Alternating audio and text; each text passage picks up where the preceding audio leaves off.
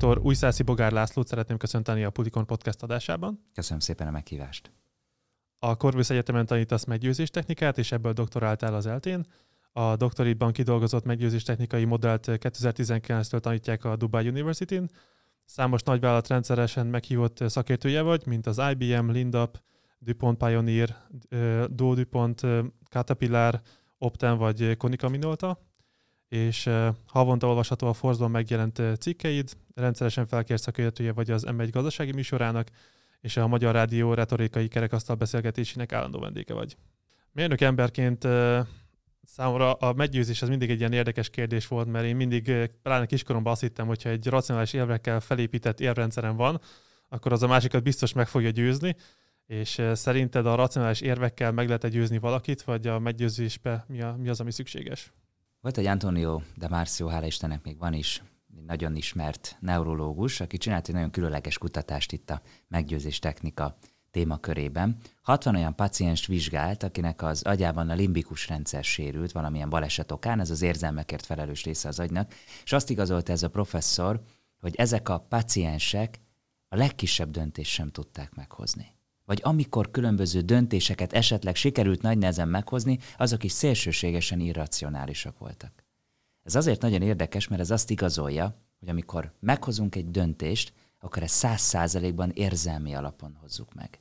És azért érezzük racionálisnak, mert utólag racionalizáljuk az egyébként emocionális alapon meghozott érveinket. Akkor, hogyha egy mérnök ember megpróbálok itt meggyőzni, akkor hogyan próbálja, vagy hogyan érdemes szerinted neki felépíteni az érvrendszerét, hogy a másikat meg tudja győzni? Hogyha mérnök szeretne mérnököt, vagy én szeretnék meggyőzni egy mérnököt? Ha egy mérnök szeretne egy átlagembert meggyőzni. Uh-huh. Lépjünk egyel hátrébb. Tegyük föl, hogy valaki bejön most a stúdióba, és azt mondja, hogy a föld körüli pályán kering eddig 26 űrhajós látott ufót.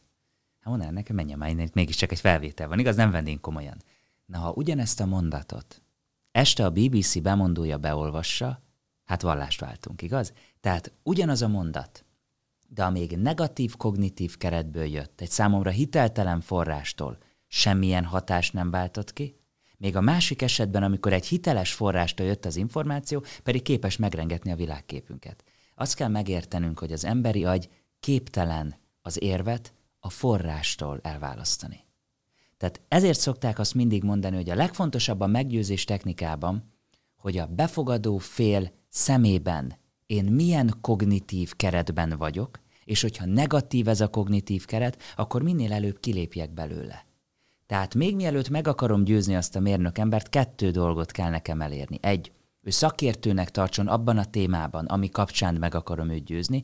Kettő, kedveljen engem, legyek neki szimpatikus. Mert hogyha ez a kettő megvan, utána már rámehetek a meggyőzés technikának a konkrétumaira, a konkrét érveire. De itt is nagyon kell vigyáznunk. Ugyanis az egyik kutatásban azt igazoltuk, hogy három érvig nő a szimpátia index. Negyedik évnél megáll a növekedés a befogadó félben, az ötödiknél drasztikusan csökken, a hatodik érvnél pedig az a rész aktivizálódik az agyban, mint az undor érzete során is.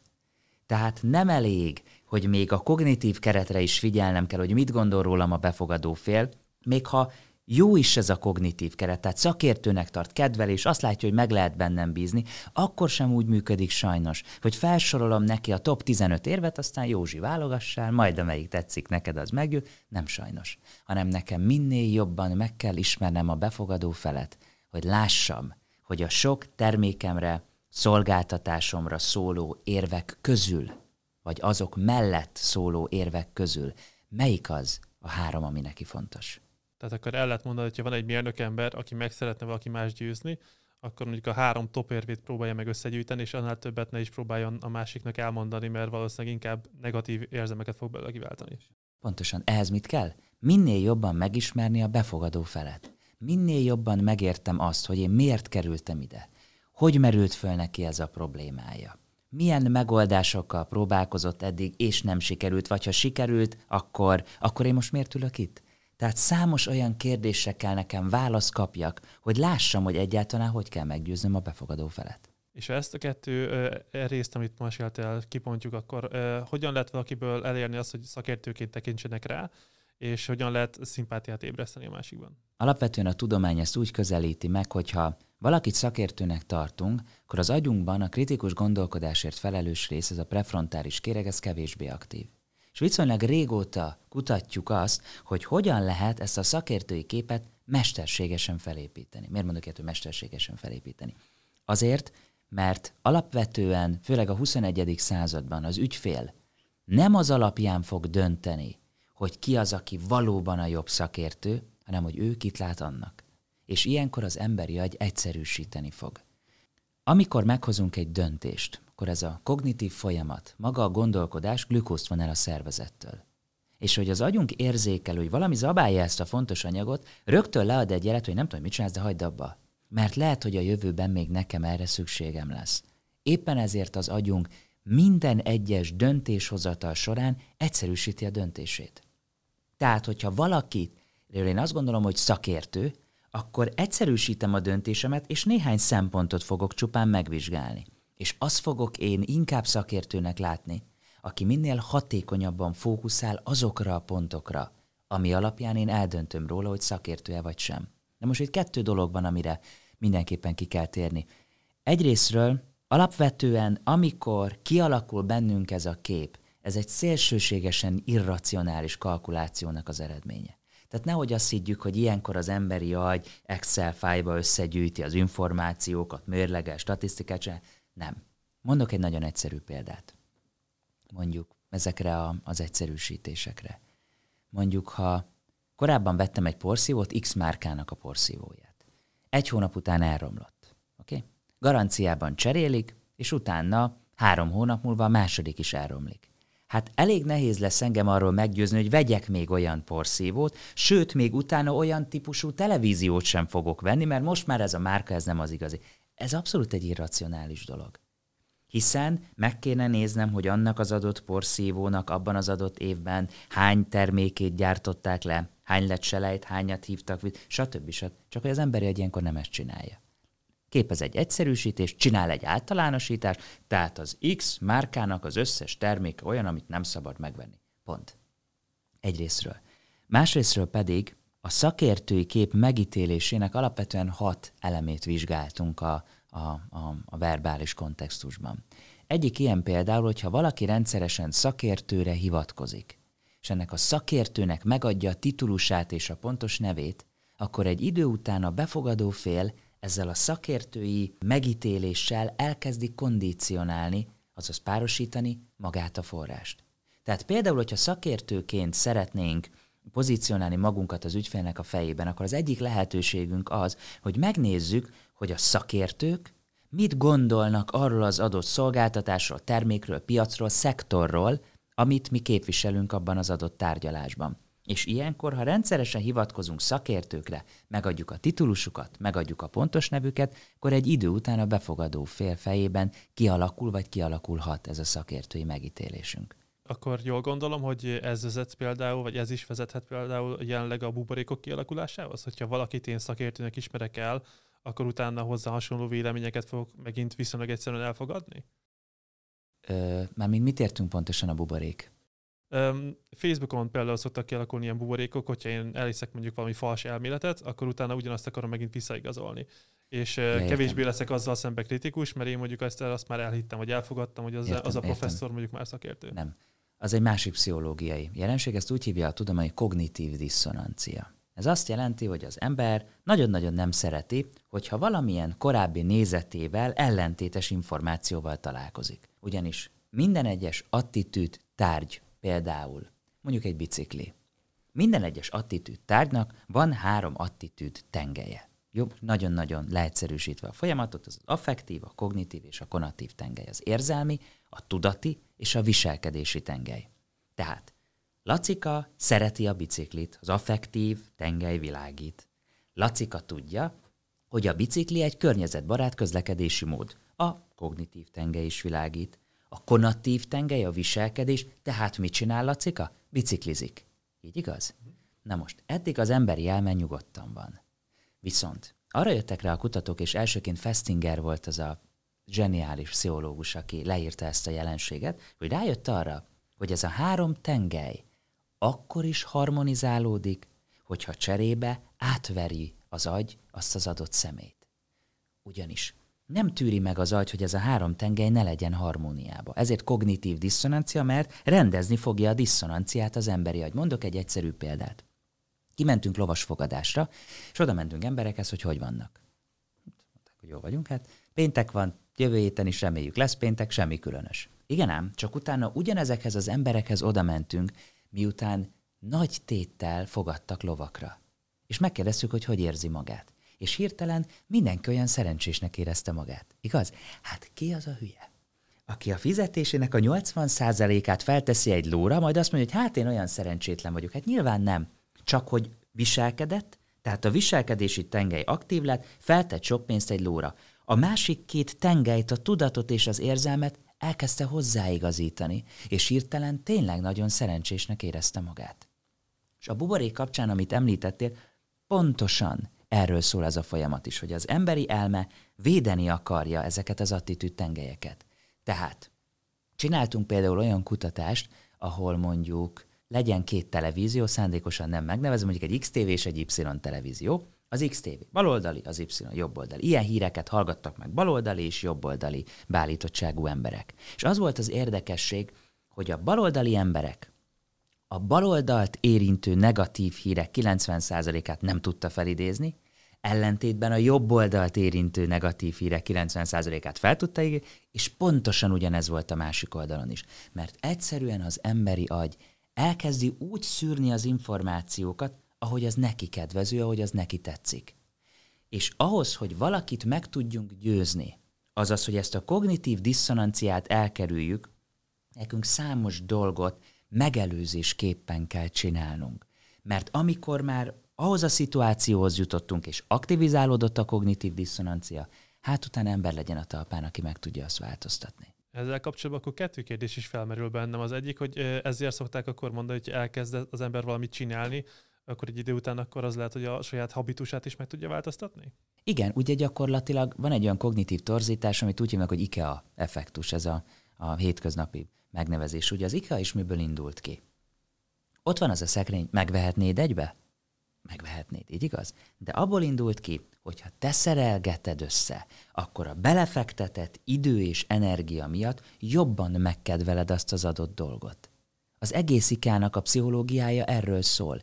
Tehát ez is egy kognitív, egy irracionális kognitív torzítás, mert például nagy vállalatoknál számtalanszor elkövetik azt a hibát, hogy egy projektben nagyon sok pénzt és időt beletettek, tehát elkezdenek ragaszkodni hozzá. Már rég égetik föl a pénzüket, már régen ki kellett volna belőle szállni. De az emberi agy, egyébként a kognitív diszonancia miatt is, elkezd ragaszkodni hozzá, mert következetes akarok lenni saját magamhoz. Tehát, ha sok időt és sok pénzt tettem bele, akkor ez jó.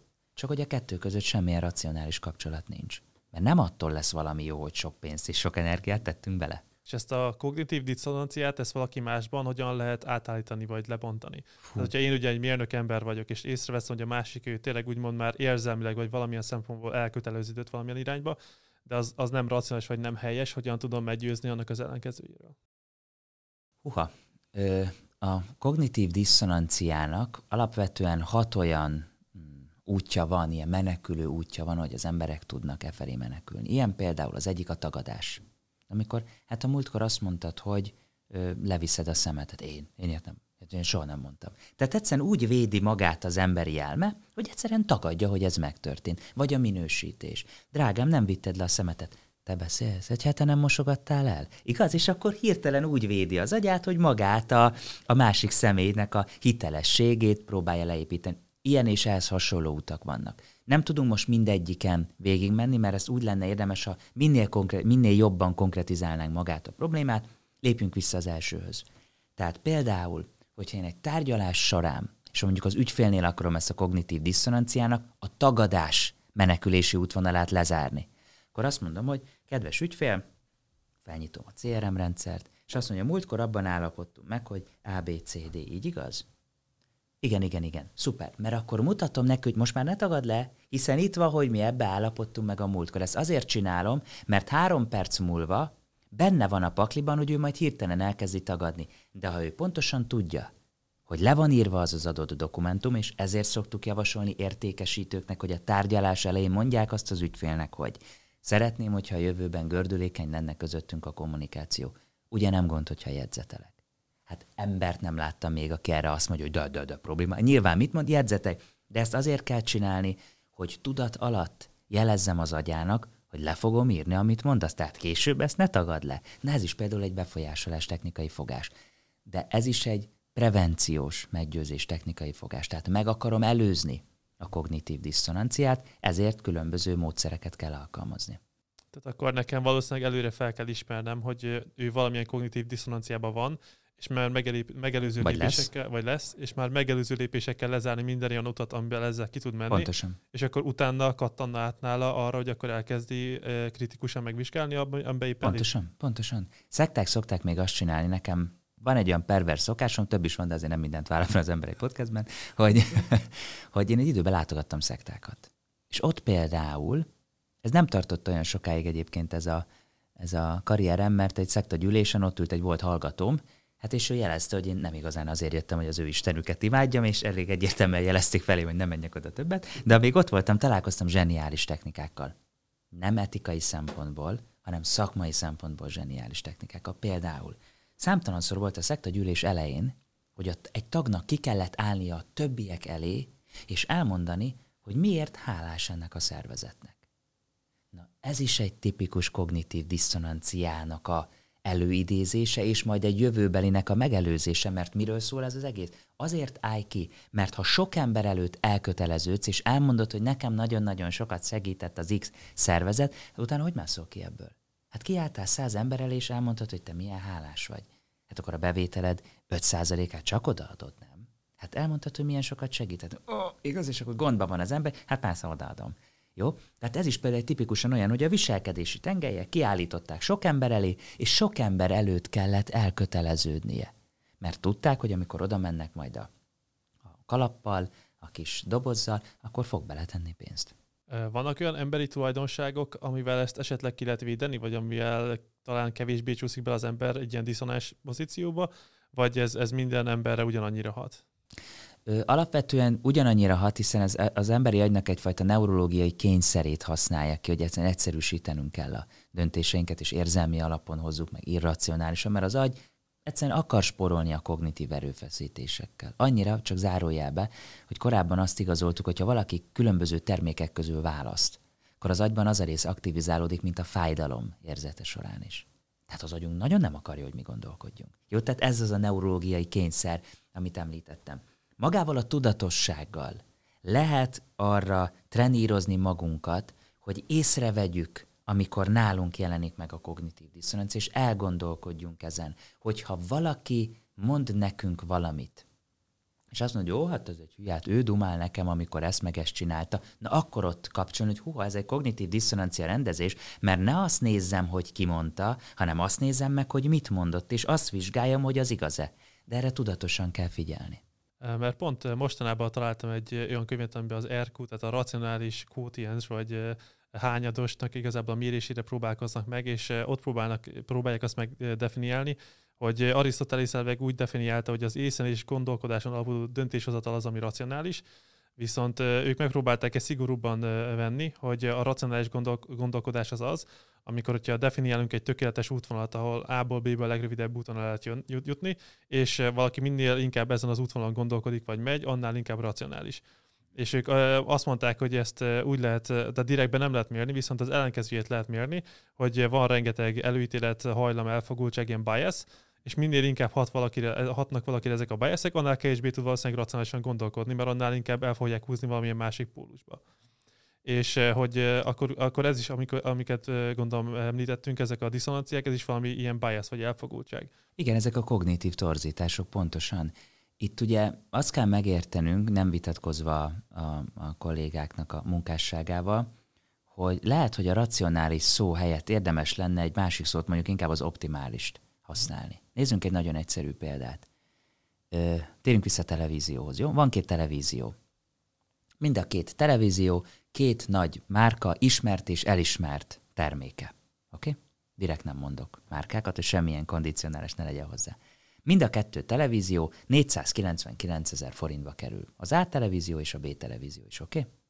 Ugyanolyan műszaki paraméterekkel bírnak, jó?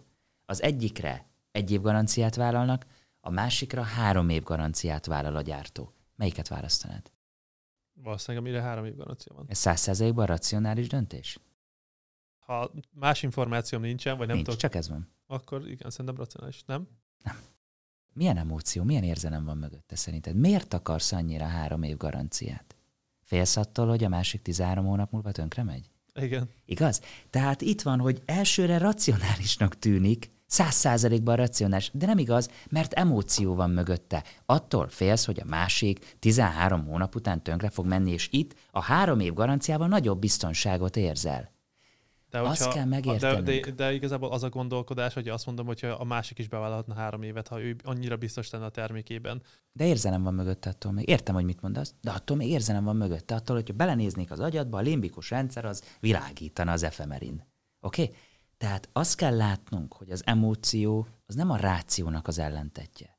Hogyha én fennállok egy tetőn, oké? Okay? És a tetőn nem ugrok le, mert félek attól, hogy meg fogok halni, attól, attól még, hogy emóció van mögötte, attól még az lehet racionális. Hiszen óvom a saját testi épségemet. Ezért mondtam azt, hogy lehet, hogy a racionális helyett érdemes lenne mondjuk optimális, vagy mennyire törekszik az optimális, a legkisebb, a leghatékonyabb döntésnek a meghozatalára. Vagy mennyire akar inkább spórolni vele. Mennyi időt hajlandó szánni arra az adott döntésre, hogy a lehető legjobbat hozza meg. Hiszen a kognitív torzítások mindig az ilyen gyors döntéseket ö, ö, aktiválják, vagy a gyors döntések során aktiválódnak. Eszembe jutott például néhány eset, amikor volt vagy egy tudós, egy szakember, és nagyon nehezen tudta a többieket meggyőzni az igazáról. Például volt Semmelweis Ignác, aki ugye a gyermekágyi lázat felfedezte, hogy azért ugye fordul elő, mert az orvosok ugye előtte ö, ö, ö, halottakat boncoltak, és ezt a, ez a csomó fertőzést átvittek ugye az anyákhoz. És a legtöbb orvos, ugye gondolom a diszonancia miatt abszolút Pontosan. nem akart átállni. Pontosan. Az ő helyébe szerinted mit kellett volna csinálni, hogy ne őrültnek tartsák, hanem azon azt mondják, hogy ú, ez egy jó ötlet, igen, ezt elfogadjuk. Hú, ugye szegény szemelvesz ugye pont ennek a kognitív diszonanciának a csapdájába repült bele, hiszen itt ebben az esetben a többi orvosnak be kellett volna ismernie nyilvánosan, hogy igen, én az elmúlt tíz évben hibáztam, és halomra öltem az anyákat, azért, mert nem mostam megfelelően kezet. Tehát, hogy ez egy tényleg nagyon-nagyon szélsőséges meggyőzés technikai szituáció. Nézzünk különböző módszereket, és most ne vegyük figyelembe, hogy az milyen korban játszódott le. Csináljuk úgy, mint a 21. században lenne. Ilyenkor például én a Semmelweisnek a helyébe azt csináltam volna, hogy megkerestem volna azokat az orvosokat a nagy tömegen belül, akik mondjuk véleményvezérek, és nem köthető ennyi haláleset hozzájuk. Ugyanis muszáj lett volna először valakit maga mellé toboroznia. És a leghatékonyabb az lett volna, hogyha azok olyan orvosokat sikerül megfogni, akinek neve van a szakmában. Mert akkor mondjuk van egy ezres orvostársadalom, meggyőz ötöt, de hogyha az az öt egyébként 30-at meg tud győzni, mert annak a csoportnak ő a vezetője, akkor már ezerszer könnyebb dolga van. Egyrésztről. Másrésztről pedig ö, magánál a, a kognitív diszonanciánál meg kell értenünk, hogy alapvetően az emberek, és különösen az idősebb férfiak nagyon érzékenyek az inkonzisztenciára. Ez azt jelenti, hogy jobban aktivizálódik a a, a, a mondjuk a stresszért felelős rész az agyban, meg a stresszhormonok is több generálódik, ez a kortizol, amikor ilyenfajta szembeállításra kerül sor. Ezért az ilyen típusú embereknél kommunikációban arra kell figyelni, hogy elmondani, hogy amit eddig csináltál, a szuper jó volt. Hiszen eddig nem tudhattad, hogy van egy ilyen kórokozó. Tehát eddig te nagyon-nagyon jól csináltad kvázi nem kell beismerned, hogy te eddig valamit rosszul csináltál, hiszen az eddigi ismert információk alapján te a lehető legjobb döntés hoztad meg, mert szuper orvos vagy. És hogy továbbra is ilyen szuper orvos maradhass. Látnod kell, hogy most már vannak új információk, amit figyelembe kell vennünk. És utána elkezdeni magát az érvelést, és belemenni a szakmai dologba. Ekkor se lett volna könnyű dolga, de nagyobb sikerrel járt volna. És ehhez még számtalan technika lehet, de most nem akarok belemenni minden izgalmas részletébe ennek a kampánynak. Hát akkor azt el lehet mondani, hogy ha van egy tudós, akinek van mondjuk egy világra szóló felfedezése, akkor nagyon fontos, hogy először akár néhány ilyen véleményvezér tudós társát meggyőzze, és akkor így görgetni folyamatosan elő, előre, ne pedig csak először kirakja, hogy hello, mindenki hülye. Szét fogják szedni, így van. Pont ez lesz, mint szegény Szemelweisse, pontosan. Majd kitiltják a kamerába, stb. stb. stb. A másik, amit, amire például gondoltam, hogy Szokratészt annó ugye konkrétan halára ítélték, azért, mert azt mondták, hogy Atin ifjúságának, ifjúságának az elméjét elvileg ő megrontja. Igen. És hogy ő például hogyan tud, és ugye ő nem tudta meggyőzni a többieket, hogy ő, ő ilyet nem követel, és emiatt ugye kivégezték. Hogy ő, ő szerinted mit tudott volna jobban csinálni, hogy ne ítéljék halára? Ugye itt valószínű a háttérben még van valami, amiről nem tudunk. Tehát legelőször is, hogyha meg akarok győzni valakit, akkor minél jobban meg kell értenem a before szakaszát. Azaz, hogy mielőtt ő meghozta ezt a döntést, mikkel találkozott, hogyan egyszerűsített az agya. Tehát például Szokratész helyében hirtelen most miért engem kell annyira lefejezni. Igaz? Tehát azt akartam volna megérteni, hogy ő mi alapján gondolja azt, hogy én megrontom a fiatalokat. Mert nagyon-nagyon sokszor, és egyébként az üzleti életben is, csak kifogást mond az ügyfél. Tehát lehet, hogy az itteniek mondták volna, hogy hát mert hogy itt a fiataloknak azt mondtad, hogy á, de nem erről van szó, hanem betöltött egy olyan pozíciót, ahonnan el akarják távolítani. Tehát például jelen esetben ez kellett volna a fő miértet. Minél jobban megérteni, hogy egyrészt tényleg az-e a probléma, hogy ő bármilyen fiatalnak az elméjét megrontotta, vagy ne talántám, mint mondjuk Cicerónál, aki korábban a második Cassiusnak, úgy emlékszem, ő volt az az uralkodó, akinek a testvére ellen nyert egy perbeszélet, és emiatt kivégezték a testvérét. És amikor hatalomra került, öt darabba tűzte ki Cicerónak a testrészeit a városon. Tehát ott ugye Cicero akkor nehezen tudja győzködni. Mi volt a fő ok? Az, hogy megölted a testvéremet, tehát maga a bosszú. Szókratésznak is meg kellett volna minél pontosabban ismernie ezeket a dolgokat, mert akkor lesz a leghatékonyabb a meggyőzés technika. Van olyan szituáció, amikor a meggyőzéssel már nem lehet úgymond célt érni? Tehát amikor még valakinek tényleg a testvérével történik ilyesmi? Van, persze. Van. Sőt, ö, alapvetően én azt gondolom, hogy ö, ö, mindenkit meg lehet győzni, csak kérdés, hogy közgazdaságtanilag például egy vállalatnak az megérje. Na most nagyon-nagyon fontos, hogy ez nem azt jelenti, hogy ha én leülnék egy katolikus pappal 5 percet beszélgetni, akkor meggyőzném, hogy ateista legyen. Tehát nem.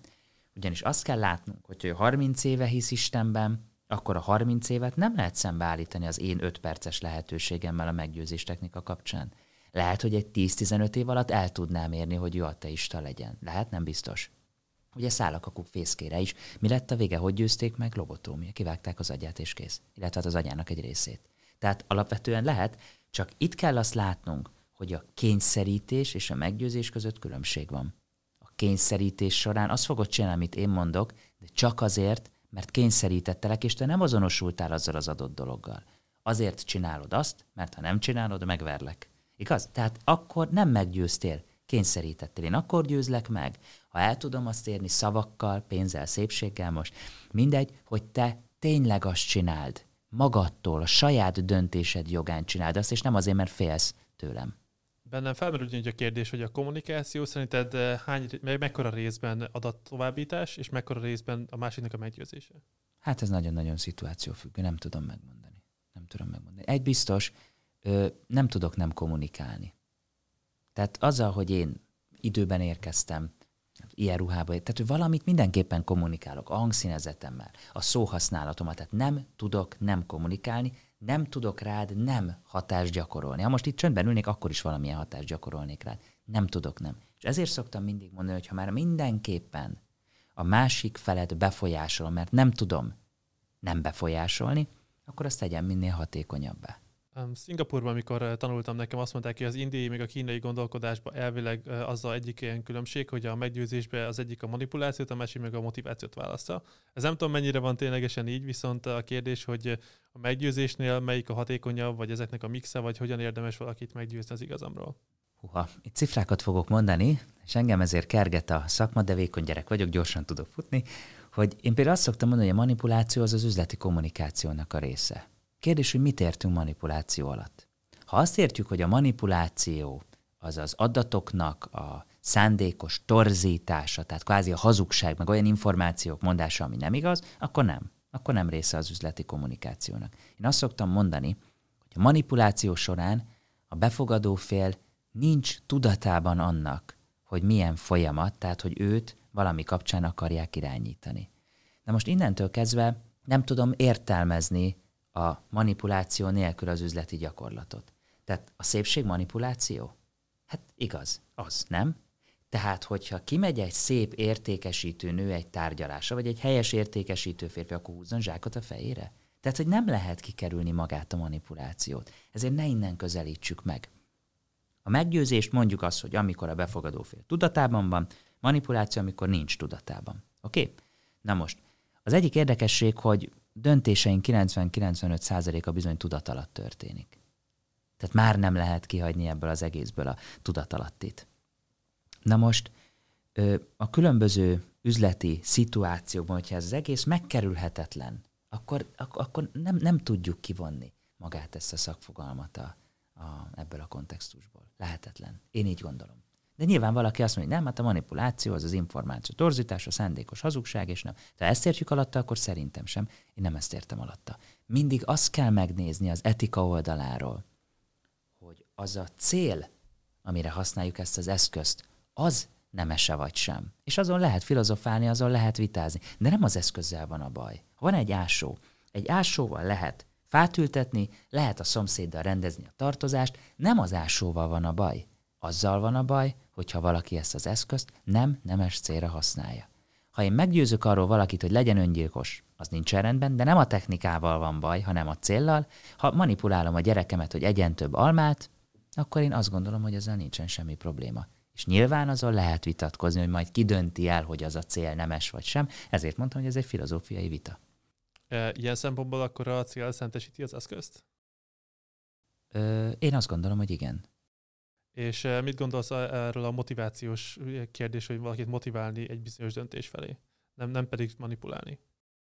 Ö, ugye mit értünk a manipulációt? Tehát, hogy kényszeríteni vagy motiválni? Hát az, hogy uh, ugye nem, nem uh, ugye tudat alatt próbálom ugye őt befolyásolni, hanem azt próbálom neki mondani, hogy akkor még nagyobb kedvezményt kap, vagy bár... Mindenképpen tudat alatt fogja meghozni majd ezt a döntését. Mindenképpen. Most mondok egy egyszerű példát a motiváció kapcsán. Igazoltuk, hogy nagyobb arányban folytatják az adott tevékenységet azok, akiknek a, a kutatásban sávos célokat adtunk meg. Tehát nem azt mondtuk, hogy le kell fogynod 4 kilót hónap végére, hanem mondjuk 3-5 kilót kell lefogyni.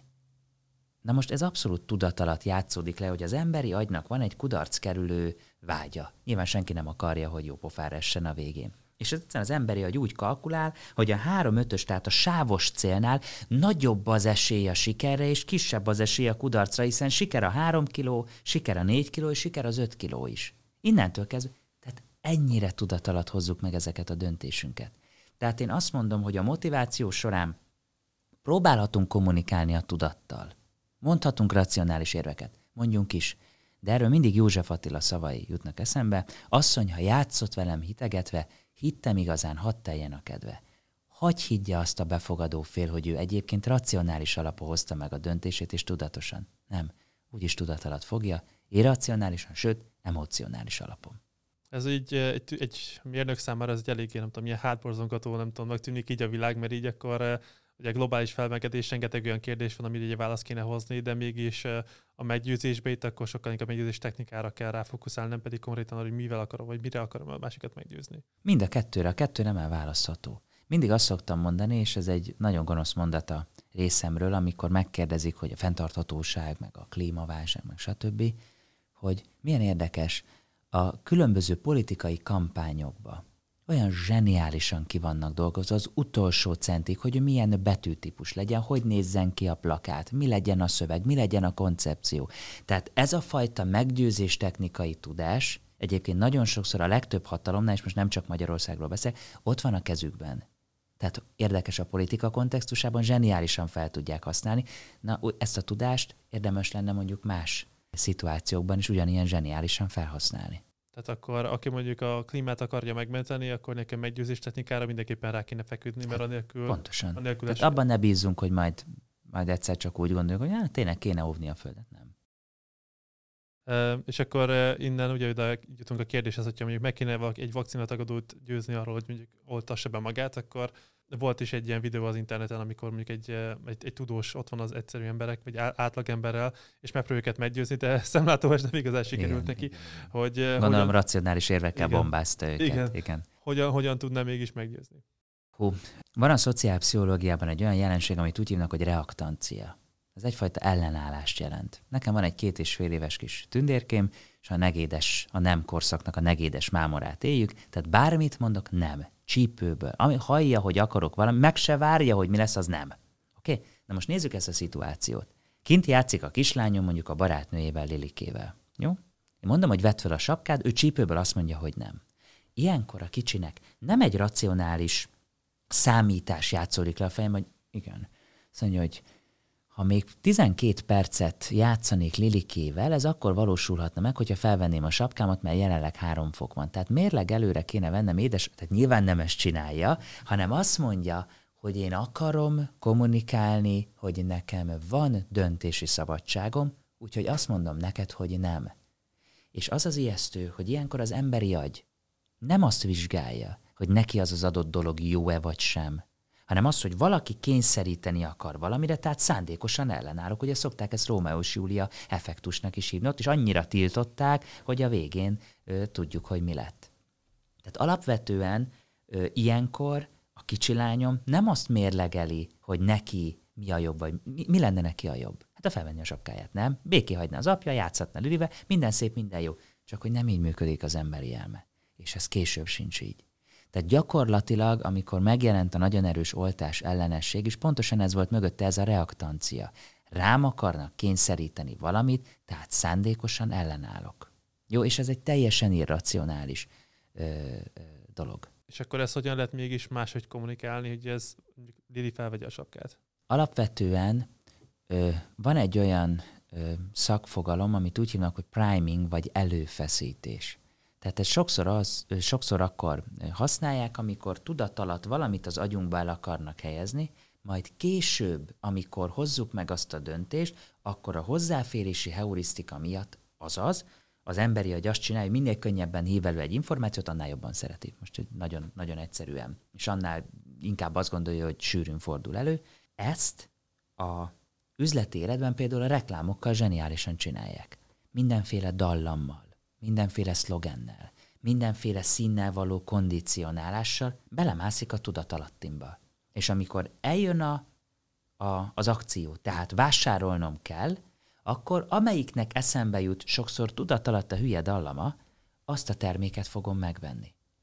Tehát például az egyik az ilyen reklámozással, az ilyen típusú, aktív, rendszeresen ismétlődő üzenetekkel. Ugye elkezdték, hogy plakátokon ismert emberek mondták azt, hogy oltassuk be magunkat, valahol elkezdtek ilyen szerencsejátékot, gyakorlatilag csak így lehet elérni. Tehát azzal, hogy valakivel leülök, és én elmondom neki, hogy nézd, csak ennyien haltak meg, nem. És látjuk is, hogy nem. Nem működik. Ezzel kapcsolatban az jutott eszembe, hogy a Huxley-nál van az a könyvében, a Szép új világban, amikor az embereknek az álmába próbálják folyamatosan kondicionálni őket. Gyakorlatilag a reklám az ez. Mint hogyha a szép új világban, amikor az álmába beléptek. Pontosan erről van szó. Tehát akkor ott, amit leír, az, az igazából... Az, az teljesen valid. Teljesen valid. Ha van egy uh, tudománytagadó ember, őt például hogyan lehetne meggyőzni, hogy a tudomány az hasznos és, és lehet vele élni? Ez egy nagyon jó kérdés. Itt is először azt akarnám megérteni, hogy ő miért gondolja ezt. Tehát, hogy mi a, mi a fő nem. Ugyanúgy, mint az oltás elleneseknél is. Hogy mi a fő nem. Valaki azt mondja, azért, mert kevés idő alatt fejlesztették le ezt a vakcinát. Szuper hogyha beszélgetünk arról, hogy valójában mennyi idő volt ennek a lefejlesztése, mert mondjuk a Karikó Katalin már 20 éve ezzel a területtel foglalkozik, akkor az megnyugtatna téged? Hát akkor igen, mert akkor lehet, hogy tényleg ez volt a baj. De nagyon sokan, nem, nem, mert még az is a bajom, hogy A, meg az is a bajom, hogy B. Tehát hiába kezelem azt az adott részt. Tehát először ezt kéne megértenem, hogy az ő before szakaszát, azaz, hogy korábban mi kapcsán csalódott a tudományban. Mi volt az a történés az életében, amikor ő azt mondta először, hogy hát a tudomány az egy hülyeség. Hát abban nem lehet megbízni. Mert valami ott korábban neki beakadt, és nekem ezt kell minél jobban megértenem ahhoz, hogy meg tudjam őt győzni. Nem tudom azt mondani sajnos, hogy kettőt kell csettinteni balról, kettőt jobbról, és akkor meg fogjuk őt győzni. Nem. Az ilyen típusú, különösen a szélsőséges eseteknél olyan személyre szabott üzenettel kell menni, ami a korábbi közvetlen vagy közvetett tapasztalásával harmonizál. Tehát ezt kellene először megértenem, hogy ott mi történt, ami miatt ennyire ellenáll a tudománynak. Tehát akkor a tudósoknak sokkal inkább igazából könyv, közvéleménykutatást kéne végezni, rájönni, hogy bizonyos nézeteket miért vannak az emberek, és utána lehetne megfelelő kommunikációt. Pontosan. Milyen nagy vállalatok nem ezt csinálják? Egy-egy reklámnál, hogy mi legyen a főüzenet. Tehát állandóan kutatnak, megkérdezik. Én ezt nem szoktam soha érteni. Hogy lehet őt meggyőzni? Kérdezd meg tőle. Tehát de beszélgess vele. Nyilván ez nem ilyen nyílt, hogy hogy lehet téged meggyőzni, hanem kezdj el erről a before szakaszáról vele beszélgetni. Értsd meg őt. Értsd meg, hogy miért hozta meg ezt a döntést. Ö, milyen mondjuk személyek befolyásolják őt a döntésben. Mert lehet, hogy ezt az adott szemét kellene meggyőzni, nem is őt. Sokszor ezt a hibát is elkövetik, hogy annyira győzködik azt az adott ember, de ő azért gondolja így, mert az X is így gondolja, és ő az X-et kedveli, vagy az X-et szakértőnek tartja. Szuper. És hogyha én az X-et meg tudom arról győzni, hogy egy nincs így, hát akkor elgondolkoznék én is. Szuper, akkor megyek az X-hez. Még eh, felírtam magamnak ugye a klímakatasztrófát, mert valaki ugye nem hisz benne, még a lapos földhívőséget, de akkor ezekre is gondolom ugyanez a válasz. Pontosan. Pontosan. És ezekkel a, a, a statisztikáknak a dobálózásával az ég egyet a világon semmit nem érünk el. Ugyanígy felmerül bennem, hogy akkor nem csak az üzleti életben, hanem akár a privát életben is ugyanekkor jelentőséget tud lenni, hogy mennyire tudok valakit meggyőzni. Pontosan. És mindig azt szoktam mondani a vállalati képzéseimben, hogy akkor dolgoztam jól, hogy az adott értékesítő nem csak az üzleti kontextusba tudja használni azt az adott technikát, hanem bármilyen kontextusba át tudja építeni. A magánéletébe is. Ehhez azt kell elérni egy vállalati képzésen, értékesítő megértse, hogy hogyan és miként működik az emberi elme a meggyőzés során. Miért azt a technikát javasoljuk, hogy jöttünk rá, mi volt ennek a módszertana, és mi lett az eredménye. Mert ha megérti ezt az adott technikát, és látja, hogy ugyanazt a technikát különböző szituációkban miként lehet beépíteni, akkor fogja ügyesen használni ezeket. Önmagában, hogy én azt mondom, hogy tíz évvel ezelőtt én nagyon nagy guru voltam az X biztosítónál, én voltam a top 5, ez a siker képlete, használd. Nem fog így működni. Ami még ugyanúgy felmerül bennem kérdésként, hogy a meggyőzésnél mennyire van szerepe a retorikának, a kinézetnek, vagy milyen, milyen elemekből épül fel az, hogy valaki a végén tényleg meggyőző tud lenni. Nagyon, nagyon, nagyon. Ugye nem, nem szétválasztható, mint ahogy beszéltük korábban, a forrás az érvtől, és ugye sokszor a szakértői megítélésnél maga az öltözék is számít. Például az egyik kutatásban azt igazolták, hogyha mondjuk egy adott személyen, mondjuk egy adott orvoson van köpeny, meg van stetoszkóp, akkor sokkal jobban elfogadják az által elmondottakat, mint hogyha csak egy sima pólóban van. Tehát igenis befolyásolja a ruházat is, a kinézet is, és így tovább az embereket a döntésben. De a titulus is. Tehát volt olyan kutatás, ahol azt csináltuk, hogy egy kedves barátomat kértem meg arra, hogy tartson előadást. Arról tartott előadást, hogy az Európai Uniós támogatások milyen hatással vannak a KKV hitelezési szokásaira. Azóta se értem, hogy miről szólt a kutatás, nem is nekem szólt. Az volt a lényege, hogy ugyanezt az előadást megtartotta két csoportnak. Ugyanabban a ruhában, ugyanazon a napon.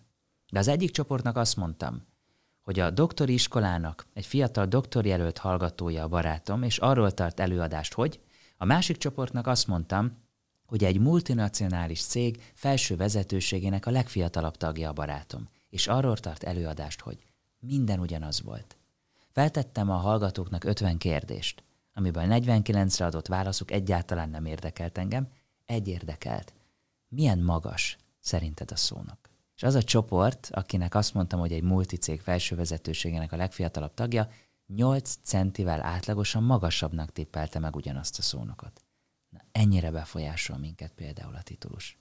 Természetesen, amikor megmutattam az eredményt a hallgatóknak, nem, nem, hát, nem, hát őt ez nem befolyásolt, nem ez akkor jött a diszonancia. Persze, akkor rögtön rendezte. Van az emberekben egy ilyen, úgy hívja a pszichológia, sérthetetlenség illúziója. Tehát szeretjük azt hinni, hogy ránk ezek a technikák nem hatnak, mi racionálisan döntünk, stb. stb. Nincs így amikor ilyen képzéseket tartatok vált vezetőknek vagy képviselőknek, akkor volt esetleg olyan, amikor a hozzáállás miatt visszasítottál valakit, aki azt mondta, hogy ilyen hozzáállással ti inkább nem, nem csináltok neki, neki oktatást? Ö, ugye olyan volt, hogy tehát nálam a, az oktatás az három etapból áll. Az első etap során én felmérem annak az adott vállalatnak, mondjuk, hogy az értékesítői, most nézzünk egy értékesítési problémát, milyen képességekkel rendelkeznek. Kimegyünk velük közös látogatásra, hogy megnézzük, hogy milyen technikákat használnak, nem használnak. Ez azért teszem, Mert én a szolgáltatásomra 100%-os garanciát vállalok, de nem örültem meg teljesen. Tehát először meg akarom nézni, hogy tényleg tudok én plusz értéket adni ennek a vállalatnak, vagy sem. Olyan probléma van-e, ami az én szakterületemet érinti. Hogyha elmegy valaki orvoshoz, azért, mert mondjuk fáj a feje, hát nagyon nem mindegy, hogy azért fáj a feje, mert fáj a foga, vagy azért, mert agydaganata van. Tehát mondjuk azt, hogy egy kicsit más kezelési mód kell a kettőhöz. Tehát itt is én kvázi orvosként megvizsgálom, hogy mi a paciensnek a problémájának az oka. És ott, hogy olyan probléma van, ami az én szakterületemhez tartozik, mert mondjuk kardiológus vagyok, és magas vérnyomás miatt fáj a feje, akkor elvállalom. Ha azt látom, hogy amiatt fáj, mert fáj a foga, akkor azt mondom, hogy menj el fogorvoshoz, mert az egy teljesen másik terület. És ha megvan ez a felmérés, akkor még lehet benne egy olyan lépés, hogy A, én azt mondom, hogy szükség van erre a képzésre, de még nem most. Annyira nem ismerik még a terméknek a jellemzőit az értékesítők, hogy amíg nincsenek ezzel tisztában, addig én ne jöjjek, mert különben a szakértői kép felépítésével egy ilyen kártyavárat fogunk építeni, és kettőt kérdez az ügyfél, összeomlik a kártyavár. Vagy azt mondom, hogy van egy X nevezetű értékesítő, és közgazdaságtanilag nem biztos, hogy megéri a vállalatnak az a pénz, amit én ezért elkérnék, hogy tudjam őt fejleszteni. Nincs rendben az attitűdje, stb. Azt mondom, hogy én három év alatt el tudnám érni ennél az embernél, hogy hozza azt a pénzt, amit ti elvártok tőle. Na de vajon megéri nektek, hogyha én három éven keresztül hetente egyszer fél napra idejövök hozzá? Kétlem. Jó, tehát ilyen például volt már, hogy azt mondtam, hogy közgazdaságtanilag nem biztos, hogy megéri, vagy mérlegeljen, hogy neki megéri-e vagy sem. Mert valakinél három hónap alatt csodákat lehet elérni, valakinél meg mondjuk négy év alatt lehet kis fejlődést elérni, ez pontosan az attitűdjétől és a hozzáállásától is függ. Ugyanígy felmerült kérdésként, hogy a sztereotípiák azok annyira vezérelnek minket például, amikor valakivel leülünk szembe tárgyalni, akkor van, van-e már olyan, hogy egy sztereotípia miatt akkor már kapásból mondjuk egy, egy sokkal rosszabb pozícióba indulunk? Csináltam egy érdekes kutatást, ahol a Deák Ferenc téren oda mentem ezer emberhez. Többhöz mentem oda, de ezernek volt értelmezhető válasz arra a kérdésemre, hogy mi az első három jelző, ami önnek az értékesítőről az eszébe jut. Mit gondolsz, pozitív vagy negatív jelzők voltak? Masszívan negatív. 98%-ban negatív. Maradék 2%-nak meg a közvetlen rokonságában volt értékesítő, szóval nem biztos, hogy de, de visszatér. Mit gondolsz, mi volt a top 3 negatív? Szerintem manipulatív. Igen, hazudik, hazudik. ez volt az egyik erőszakos, Igen. és nem ért hozzá. Igen. Uh, azért ez egy nagyon kellemes kognitív keret, nem? Tehát megjött a sötét hazudozó barom. Hm, köszönöm szépen. Tehát innen indul szegény értékesítő. Hát persze, hogy ez egy sztereotípia. Hát mit tehetek én arról, hogy előtte téged három ügynök átvert? De sokszor annyira irracionális, hogy teljesen más szektorból vagyok, vagy teljesen más vállalattól. Tehát még mondhatjuk azt, hogy ha az X vállalat értékesítője átvert egyszer engem, és kijön az X vállalat, kirúgják, kijön az X vállalatnak egy másik értékesítője, hát hányszor szenvednek attól az értékesítők, hogy az előző kollégának a negatív PR-ját öröklik? Csak hogy sokszor ilyenkor az emberi hogy annyira irracionális, hogy nem azt nézi, hogy az X vállalattól, az ebben a szektorban dolgozó összes csal, vagy az összes, aki értékesítőnek megy, az csal, és így tovább. Tehát igen, vannak. És ezt valakinek, egy értékesítőnek például fel kell ismernie, és minél előbb ki kell lépni ebből a negatív kognitív keretből. És szerinted ez a kognitív keret mondjuk az értékesítőkkel szemben hosszú távon azért változik, vagy ez, ez valószínűleg ilyen fog maradni az elkövetkező Nekem év? nagy misszióm, hogy változzon. Tehát én be akarom azt bizonyítani a piacnak, hogy ö, nem arról szól az értékesítés, hogy ki tud jobbat hazudni, hanem én azt gondolom, hogy azok az értékesítők fognak megmaradni a jövőben, akik valamilyen területnek a szakértői, és ezt a szakértői képet minél hatékonyabban tudják kommunikálni, és minél hatékonyabban segítenek az ügyfeleknek meghozni a lehető legjobb döntést. Ugyanis egy idő után a mennyiségi értékesítőket a, a gép meg az internet fel fogja zabálni. Van egy landing oldal, az egy nap megszólít 60 ezer embert, és egy hideghívásban hányat tudok? 60-at, 80-at? Tehát utána kiég az agyam. Tehát nem tudok egy idő után, de a gép, az ha kell 60 ezerszer kérdezi meg pontosan ugyanúgy és ugyanazt. Hát azért egy hideg hívónál ötször felolvasni egymás után pontosan ugyanúgy a skriptet nem biztos, hogy sikerülni fog. Tehát azért mondom, hogy mennyiségi harcban nem érdemes belemenni a géppel, mert biztos, hogy ő fog nyerni. A minőség, a személyre szabhatóság, na azzal már nem fog tudni mit kezdeni egy idő után a gép. Tehát akkor szerinted pont az internet elterjedése miatt, vagy a modern technikák elterjedése miatt a jövőben sokkal inkább fontos lesz, hogy egy értékesítő az tényleg minőségi munkát végezzen, és, és tényleg sokkal meggyőzőbb és, és személyre szabadabb legyen, mint annó mondjuk volt mondjuk száz évvel ezelőtt. Így van. Hát gondoljunk bele, sokkal könnyebben is ellenőrizhető, hogy az értékesítő hazudik-e vagy sem. Hát 20 évvel ezelőtt állítottam valamit, járja utána Józsi. Igaz? Tehát, hogy nem fogja tudni. Hát most azért két, kettő kattintásból sok mindent meg lehet tudni. Szenvednek is ettől egyébként az értékesítők, hogy sokszor olyan jól felkészült az ügyfél, sokszor egyébként nyilván hülyeségből készül föl, tehát, de ettől az orvosok is szenvednek. Amikor bejön a paciens, és őt már a doktor Google elemezte, és már a Google belül már megmondta, hogy neki mi baja van, és igazából csak azért jöttem, hogy írt fel, amit mondok. Tehát, hogy ez más szektorban is megjelenik ennek az árnyoldala is, de alapvetően én abban bízom, és én ezért is fogok dolgozni, hogy az értékesítői szakmának a megítélése az jelentősen javuljon a következő 10-20-30 évben. És eh, számodra akkor milyen tulajdonságokkal rendelkezzen egy jó értékesítő? Talán az egyik ö, legfontosabb, hogy látnunk kell, hogy nincsen, hogy mindig mindenkit meggyőzünk. Tehát kell egyfajta kitartása legyen egy értékesítőnek, hogy legalább azt a mintát lelátogassa, ami, amin, amin igazoltuk mondjuk egy technikának működését. Mondok egy nagyon egyszerű példát. Van egy hideghívó szöveg, száz hívásból négy időpont van. Oké? Okay? Én azt mondom, hogy én átdolgozom ezt a scriptet, itt meggyőzés technikai dolgokkal, és lesz a hatékonyság mondjuk 23 százalék. Ez jelentős növekedés, igaz? Igaz? De az 77 nemet jelent.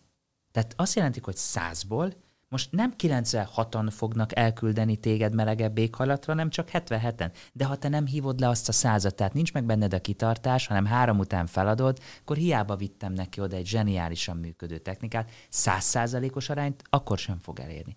Ezért mondom, hogy talán az első és legfontosabb az maga a kitartás, hogy legalább azt a mintát lehívja, lelátogassa, amiből meg tudjuk állapítani egyáltalán, hogy jó, vagy nem jó az az adott script. A második, hogy megtanuljon a befogadó félnek a fejével gondolkodni. Egy, egyik professzorom mesélt, hogy sétált a hat éves gyermekével a Dunaparton, és elmentek egy fagyizó előtt. És egyszer csak mondta kicsi, hogy édesanyám, emlékszel, hogy tavaly milyen finom fagyit ettél itt? Az anyádat, igaz? Hát jár a három gombóc fagyi, így igaz? Na gyakorlatilag egy kicsit, mint a gyerekek úgy kellene gondolkodnunk. A gyerekek mindig a befogadó félből indulnak ki. Megnézik, hogy mi működik anyánál, mi működik apánál. Pontosan tudja, hogy milyen kéréssel kell menni a nagyihoz, milyen kéréssel kell menni az apához, és miután megvan az a módszer, amit megtalált, hát utána nagyon kitartóan tudja nyomogatni azt a gombot, akinek van gyereke, az, az pontosan tudja. Tehát a kitartás mellett ez hogy megtanuljuk, hogy ne a saját agyunknak az egyszerűsítését akarjuk ráröltetni a másikra, hanem ismerjük meg a másik agyának az egyszerűsítését, és mi kezdjünk el ehhez alkalmazkodni. Például most a Covid alatt ugye nagyon sok értékesítés online térbe terelődött át, és eh, szerinted ezek a technikák mennyire tudnak működni akár webkamerán keresztül, vagy mondjuk telefonhíváson keresztül? Abszolút. Annyira, hogy nagyon sok Arisztotelész által javasolt technika virtuális térben is ugyanúgy működik. Nyilván vannak sajátosságok, hogy például a virtuális térben nincsen illat. Tehát az, mint faktor, kiesik stb. stb. Tehát azért vannak ilyen elemek, nem mondom, hogy száz százalékban ugyanaz, de azt tudom állítani, hogy bizony a virtuális térben is működnek ezek a meggyőzés és befolyásolás technikai fogások. Ha mondjuk eh, top 3 vagy top 5 eh, bakit tudsz esetleg említeni, mint a vállalatok az értékesítésről el szoktak követni? Hát az egyik az tipikusan ez, hogy ő előre eldönti, hogy az ügyfélnek mi az erős érv, és az egész céget úgy mutatja be, hogy végig erre az érvre fókuszál, csak mondjuk az a befogadó felet egyáltalán nem érdekli. Másik. Nincs is benne semmi érv, hanem kimegy az ügyfélhez, XY Kft-től jöttem, ISO 9001-jel rendelkezünk, több mint 30 éve. Oh, nem érdekel. Tehát, hogy elkezd saját magáról folyamatosan beszélni, és megoszt olyan információkat, ami a befogadó fél számára nem csak hogy irreleváns, még unalmas is. Csak folyamatosan magáról beszél. Nagyon sokszor elkövetik értékesítők azt a hibát, hogy nem tudják meg a tárgyalás során, hogy igazából maga a találkozó az miért jött létre. Mi van a befogadó fél fejébe, ami miatt azt mondta, hogy oké, okay, kéne az értékesítőket képezni, hallgassuk már meg a Bogár Lacit. Miért pont a Bogár Lacit? Hogy kerültél hozzám? Mi volt az, ami megragadta a figyelmedet a honlapomon, az előadáson, a könyvemben? Mindegy, meg akarom érteni. Eddig megoldottátok házon belül ezt a képzést. Most hirtelen miért gondoljátok úgy, hogy kell egy külsős? Mert itt fogom megérteni, hogy mire fókuszáljak az egész tárgyalás során. Számtalanszor kimarad ez a lépés. Vagy még egy utolsó, és aztán ne bántsam szegény értékesítőket, nagyon ügyesek voltak kinn a tárgyaláson. Nagyon-nagyon jó meggyőzték a portást. Szuper. Tehát, hogy nem azt a személy győzték meg, aki a valós döntést hozza meg az egész folyamatban. Kijön boldogan, motivált, fú, ebből biztos lesz üzlet, csak hát nem azt az embert sikerült meggyőzni, akit egyébként meg kellett volna. Mert ilyenkor nem ismerte föl abban az adott szituációban azt a pontot, ahol már nem arról szól az egész szituáció, hogy azt a szemét meg kell győznöm, hogy ő vegye meg ezt a szolgáltatást, hanem arról kell meggyőznöm ezt a szemét, hogy vigyél oda ahhoz, aki eldönti, hogy lesz-e itt ilyen szolgáltatás, lesz-e itt vásárlás vagy sem. És ott minél szélesebb ö, mellel ö, képviseld a, a, az én vállalatomat te is. Ami ugyanilyen szerintem érdekes, hogy például mit gondolsz a feltörekvő YouTuber nemzedékről, az influencer generációról, és hogy tudnál nekik tanácsot adni, hogy mivel tudnak figyelemfelkeltőbbek vagy meggyőzőbbek lenni? Ugye ez nagyon-nagyon más ö, ö, szakterület. Hogyha mondjuk a, az értékesítés oldaláról vizsgáljuk, az egyik az szintén ez a kitartás. Tehát, hogy ne várják azt, hogy ő feltölt egy videót, és akkor fölrobban tőle az internet, vagy ha tegyük föl, föl is rak egy videót, és fölrobban tőle az internet, az nem jelenti azt, hogy a következő videóknál is több százeres nézettsége lesz. Ez egy hosszú és kitartó munka, ahol lehet, hogy az elején semmilyen pozitív visszacsatolást nem kap, sőt, még jönnek is a trollok, akik kijelentik, hogy nem tudom, hogy hova kéne neki elvonulnia. Tehát az első, hogyha belekezd ebbe az egészbe, kalkulálja bele, hogy sokáig nagy valószínűséggel úgy fog tartalmat gyártani, hogy az az ég egyet a világon senkit nem fog érdekelni, vagy nagyon kicsi számot. De hogyha a YouTube látja, mondjuk ugye egyszerűen az algoritmus szempontjából is vizsgálja, hogy milyen videókat tesz ki, milyen gyakorisággal, stb., és nyilván azt fogja jutalmazni, aki rendszeresen sokat tesz föl, Másrésztről pedig egy idő után a közönség is elkezdi megszokni őt, elkezdik ajánlani a linket, stb. stb. Tehát az első ez a kitartás. A másik, hogy tervezze meg, hogy ő ezzel az egésszel igazából mit akar. Miért csinálja ezt az egészet? Mi vele a célja? Kiket akar megszólítani? Tehát nagyon sokszor, de ezt vállalatoknál is tapasztalom, bejönnek egy új termékkel a piacra, fú, és akkor meg kéne győzni. Jó, kit akarunk meggyőzni? Hát ezen még nem gondolkoztunk. Hát kinek jó az a termék? Hát bárkinek. Na nincsen érv, hogy bárkinek. Tehát annál hatékonyabb a, a meggyőzés technika, minél több információn van arról a befogadó félről, akinek el akarok adni. Tehát kezd el szűkíteni a piacot. Mondd az, hogy én szeretném a videóimmal a Magyarországon dolgozó B2B-s értékesítőket segíteni és megragadni az ő figyelmüket, hogy a meggyőzés technika tanulható. Szuper. És az az egésszel a célom, hogy utána menj oda a sales vezetőhöz, és mondd ezt, hogy te láttam egy videót, szuper, az a bogáraci, kéne meghívni.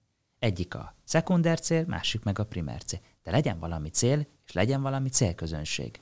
Ugyanilyen kérdés, hogy a trollokkal szerinted érdemes kommunikálni? vagy ha valaki úgy érzed, hogy trollkodik, akkor inkább mondjuk törölni érdemes, vagy mit érdemes velük például kezdeni? Én tehát fölösleges belemenni nagy vitákba. Nyilván nem igaz.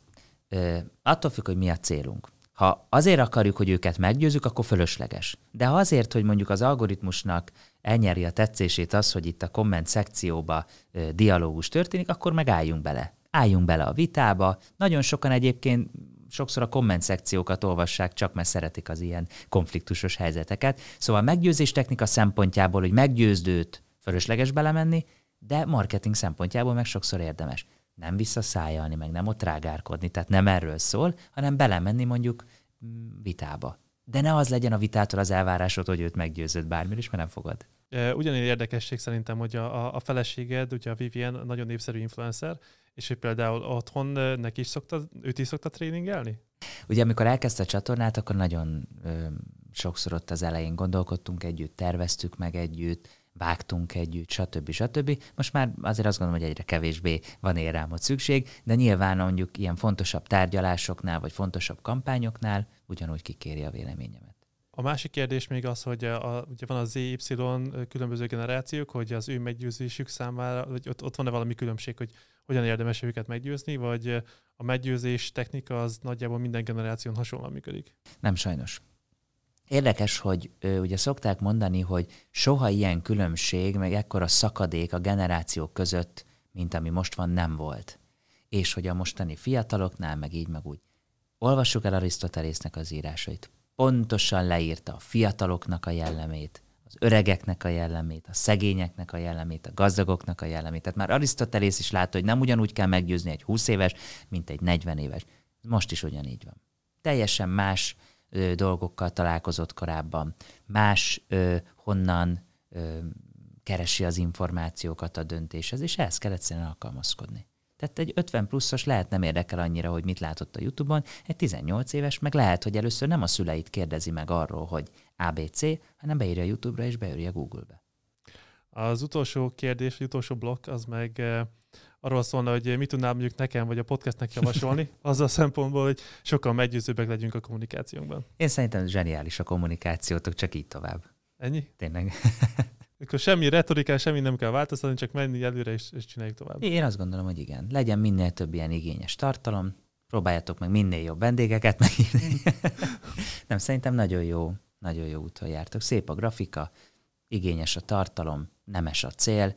Itt nyilván azt kell végig gondolnotok, hogy ezzel a témával mekkora közönséget akartok, és akkor a megszólítható-e. Tehát azt nem tartom valószínűnek, hogy a, a, a tudomány és az üzletnek ezt a fajta szimbiózisát ti 6 milliós nézettséggel, vagy 6 milliós feliratkozó bázissal fogjátok. De nem is ez a cél. Igen, ez, ez, ez számomra is az, az volt a cél, vagy egyre inkább úgy látom, hogy olyan, olyan videókat próbálunk csinálni, hogy még tíz évvel ezelőtt én nem látott volna, akkor például baromira örülne neki, és, és olyanokat, amivel tényleg ugye voltak jogi podcastek, nagyon sok olyan területbe belemegyünk, amiket, amikről szerintem nincsen megfelelő információ egyáltalán sehol, és akkor, hogyha ezeket valaki végignézi, végig gondolja, akkor, akkor lehet, hogy az segít neki az életben.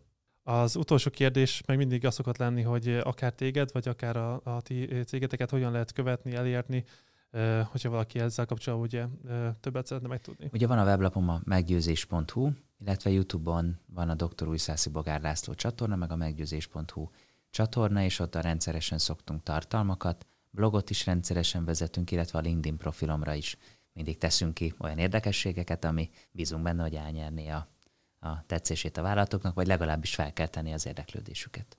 Dr. Újszászi Bogár László, nagyon szépen köszönöm, hogy elfogadod a meghívásunkat. Én köszönöm a meghívást. Amennyiben tetszett ez az adás, akkor iratkozzatok fel a YouTube csatornánkra, vagy kövessetek minket Facebookon, Instagramon, Apple Podcasten, Google Podcasten vagy Spotify-on. A következő adásig a viszont hallásra. Sziasztok!